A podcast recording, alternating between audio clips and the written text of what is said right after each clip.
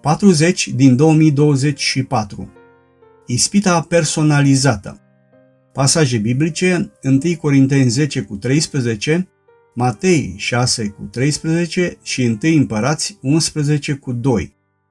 Meditații din cuvânt, Cezarea Reșița, 9 februarie 2024.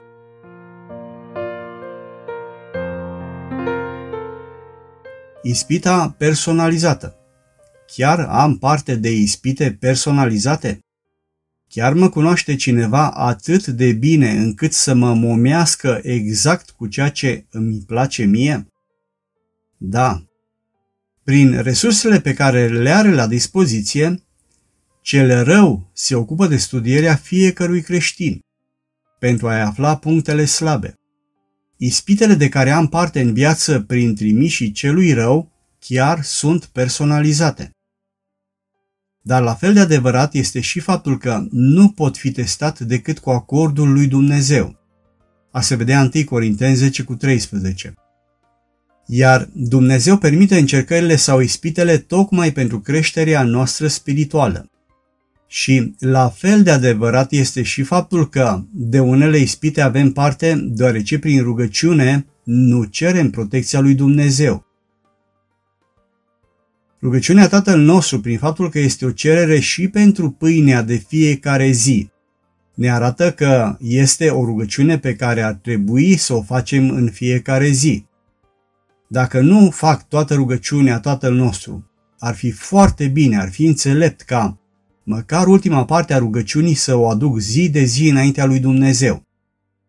Și nu ne duce în ispită, ci izbăvește-ne de cel rău căci a ta este împărăția și puterea și slava în veci. Amin. Matei 6 cu 13 Reamintim faptul că, în studiile din această perioadă, folosim metafora aurului prin care este simbolizat creștinul. Și, la fel cum aurul pur nu este magnetic, iar magnetul nu are nicio forță de atracție asupra aurului curat, pur, nici ispita din afară nu poate avea efect asupra creștinului dacă în el nu este o poftăria. Care este magnetul din afară la care ceva din mine se simte atras? Despre Solomon scrie că a încălcat cuvântul scris al lui Dumnezeu și s-a lipit de cine nu trebuie fiind târât de iubire. 2 Împărați 11 cu 2. Cum adică? Împăratul Solomon a fost târât de iubire? Cine și-a permis să-l târască pe el și să-l ducă unde vrea? Exact pe împăratul cel mai înțelept și cel mai bogat dintre oamenii din vremea lui? Trebuie să notăm aici faptul că același cuvânt din ebraică, și anume ahabach, care este folosit pentru a arăta iubirea lui Dumnezeu pentru poporul Israel în 1 Împărați 10 cu 9, este folosit și în capitolul următor, adică în 1 Împărați 11 cu 2, unde scrie că de aceste neamuri s-a lipit Solomon târât de iubire.